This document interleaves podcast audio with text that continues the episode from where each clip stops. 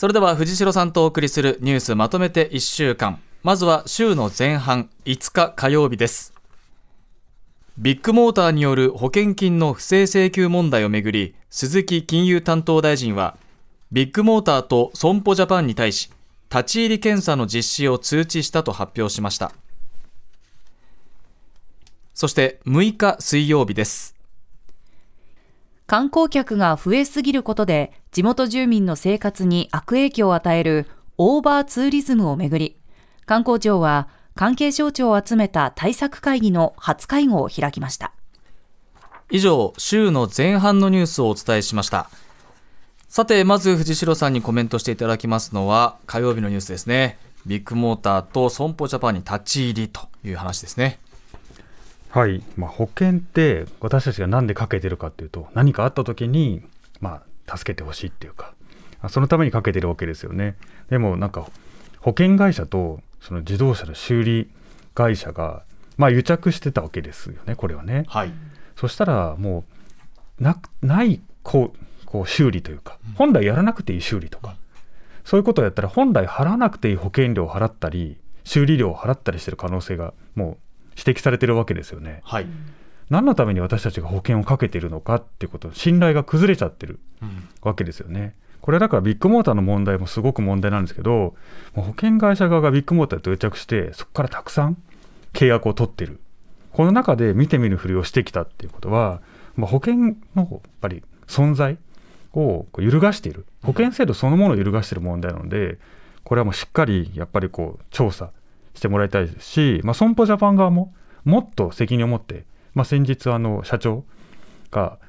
退任、はい、昨日ですね。昨日会見を行いましたね、ね、会見しましたけどめちゃくちゃ一言っぽいなんか会見をしていていや私たち自身が保険をかけている社会の中で保険制度っていうものが問われているって認識がまあ不足してる、うん、ここをもっとしっかりやっぱりあの考えてやってもらいたいですね。その昨日ですね、損保ジャパンの白川社長が、まあ、辞任を表明しましたけれども、うん、まあ、組織的ではなくて、局所的な不正だと思っていたと。うん。という話も会見でしていましたね、うん、まあ、そんなのねビッグモーターになんか出向者を送り込んでやってたわけですから、それが組織的じゃなくて何が組織的なんだと思いますよね。うん、うん。まあ、このあたりもねしっかりとまだまだ追求といいますかね、ね、話は続きますからね、しっかりと見ていきたいところです。そして水曜日のオーバーツーリズム対策。これなかなか難しい話ですねこれね。まあ、あのインバウンドでたくさんあの海外の方に日本を見ていただくっていうのはとても良いありがたいことだなっていうふうに思います。日本の文化とかね。あの観光地を知ってもらう。でもたくさん来られると地域の方に負担がやっぱり高まってしまって困る。でもその適正な例えば観光客の量ってどのくらいなのかとか、うん、確かに適正か。そうですね、うん、それからまああのそれをコントロールできるのか、はい、どうやってコントロールするのか、うん、まあ観光客が行きたいって言ったら来ちゃいますし、うん。でもこの前、ベネツィアみたいなところが、まあ、入域料みたいなのを取る。という話もあるし、来年から取ると発表しましたね。そうですね、まあ、このなんか適正なまずその観光客の数っていうものを算出したりとか、うん、それからそれを流流入とかをコントロールしたりとか、それからまあ単価を例えば上げていくみたいな観光地の取り組みとか、さまざまな観点があると思うんで、でもこれからこうやっていかなきゃいけないことだと思うので、難しいけれども、なんかすごく興味を持って見ているというか。はい、いい方向になんか行くといいなと思ってます。まあ、それを主導するのが観光庁でしょうけれども、そのあたりでまあいろんな連携がね、あるでしょうが、さまざ、まな対策をするには、もちろんお金もかかってきますし、うん、じゃあそこはどこは負担するんだとか。うん、そうですよね。うん、まあ、あとはなんか、あの、観光庁だけでやってて、国土交通省とか、いろんな農水省とか、そういうとことの連携も大丈夫なんですかとか、また縦割りでなんかよくわかんない政策だけが観光庁から出てくるみたいなことにならないんでしょうねとかも気になりますね。そうですよね。うん、まあその2025年までにコロナ禍前2019年の水準には戻したいというふうに話をしていますから、まあ今年7月が訪日客232万人。これ19年の78%というデータもあります。うん、まあ、徐々にやっぱり増えてきている。うん、ってことはでもっと増やしたいもっと戻したいということは、もっと増えるわけですから、うん、まあ、対策が急務ですしね。うん。結構ね、本当に京都とかバスに乗れないタクシーは来ないと、外国のから来られた観光客は困ってるという話もあるし、はい、困ってね、やっぱりいっぱいオーバーツーリズムになっちゃうと、そ観光客の方の体験も、やっぱりこう、残念なことになるし、地域も辛いしっていう。やっぱり適正な本当に じゃあ数って何なのってさっきの話もそうですけど、はい、どこら辺でバランスを取るのかっていうのはすごく難しいけれどもやっぱ議論はしていかなきゃいけない皆さんが知恵を出し合ってほしいなと思いますね。はい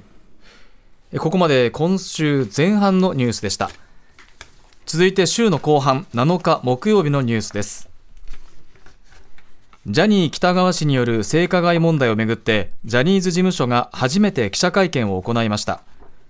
冒頭で藤島ジュリー恵子社長は性加害の事実を認めて被害者に謝罪し社長を辞任すると発表。新しい社長に就任した東山紀之さんは今回の問題について本当に人類史上最も愚かな事件だと思いますなどと述べました。そして昨日8日金曜日です。東京電力福島第一原発にたまる放射性物質トリチウムを含むアルプス処理水の海洋放出をめぐって国会では閉会中審査が行われました。西村経済産業大臣は風評被害が懸念される水産業への支援について追加の対応を検討する方針を示しました。以上週の後半のニュースをお伝えしましたさて藤代さん木曜日のニュースですね。ジャニーズ事務所の会見4時間12分の会見でした、うん、まあ、会見をしたということはあの特に、えー、ジュリー社長が出てきて会見したということは第一歩かなというふうに思います。しっかり、まあ、あの質問に向き合ってな途中で切り上げたりはしなかった。しかし、まあ、会見の内容を考えてみると、えー、事務所の名前は変わらない。それから株式も変えない。これはまあゼロ回答だと思うんですね、うん、正直。で、性加害者は、性加害があったことは認めますと。でもそれ考えてみると、性加害があったものを認めた人物の名前をあの事務所の名前にしてるわけですね。うん、それを変えないっていうのは、本当にそれ深刻に考えてるのかなっていうのが、まあ、一つです。で、あのこの前、まあ、ここに寄せてもらったときに、まあ、グローバル企業だと、まあ、性加害っていうのはすごく大きな重大問人権侵害で、簡単にいかないだろうみたいなコメントをしたんですけども、はい、まあ昨日やっぱりこう飲料メーカーとかが、うん、まあ、これからのちょっとタレント企業を見直したいっていうような話が出てきて、やっぱりこう、もっとこの人権侵害っていうのを、私たちの社会自体がどれくらい捉えてるか、うん、深刻に考えてるかってことを考えると、やっぱりこのジャニーズ事務所の対応、これは不十分すぎるというふうに思います。うん、まあ、これからしっかりとその保証も含めて、えー、しっかりと見,、まあ、見ていくといいますか、うん、あ考えていく、まあ、そのままだ時間が足りないから対応がまだ追いついていないというような話も会見の中でありましたよね、うん。まあ、もちろんそれはそれでやらなきゃいけないけれどもやっぱりね名前変えないってちょっと常識では考えられないなっていうふうに思いますし再出発するんだったらそういうことも変えたり経営体制を変えてしっかりガバナンスを構築しなきゃいけないし、まあ、考え方も変えていかなきゃいけない、まあ、あとはメディアの責任もすごく大きくて、はい、報告書の中でメディアの責任重いっていうふうに言われててでも早々になんかあのタレント起用を継続しますって言っている、まあ、テレビ局もあるわけです。はい、そういうのはやっぱりこの会見が終わったから急ぎが済んだみたいな。結構そういう従来的な感覚なんじゃないかなと思ってて。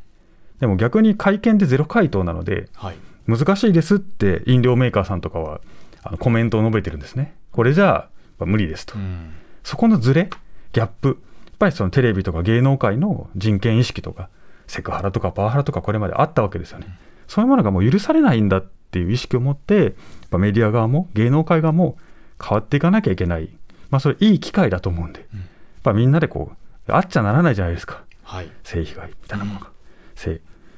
なのでそれを変えていくっていう、まあ、みんな強い気持ちを持ってかなんかこう変わっていかなければいけないなと思います、うん、井ノ原さんもおっしゃってましたよね。一緒にやっていきましょうと、うん。はい、そうですよね。本当に。はい。えー、なおこの性犯罪そして性暴力の被害に悩む方には電話の相談窓口があります。シャープ8891シャープ8891にご相談ください。そして金曜日のニュースですけれども、処理水をめぐりまして閉会中審査がありました。藤尾さん、この辺の、うん、この辺りの処理水問題ですよね。うん、まあ、日中の問題もありますし、そうですね、はい、まあ、風評被害の支援。は結構あの熱心に西村大臣がされてるわけですけども。じゃあその風評被害の出元ってどこかっていうと中国の SNS 発っていうところが、はい、まあ、あるわけですね。そ全部とは言いませんけど。も、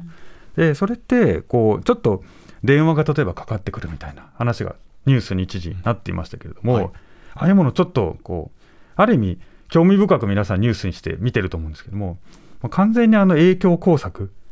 と言われている世論工作の一環なんですね。うん。で何かがあった時にそのちょっとこう、えーまあ、よくわからないこう合成画像みたいなとか、うん、そういうものが流れてきていやこんなの信じる人いないでしょとか今もそうですよね。なんかあの魚が死んだとか、はい、なんか海が汚染されてるみたいな、うん、見たらわかる。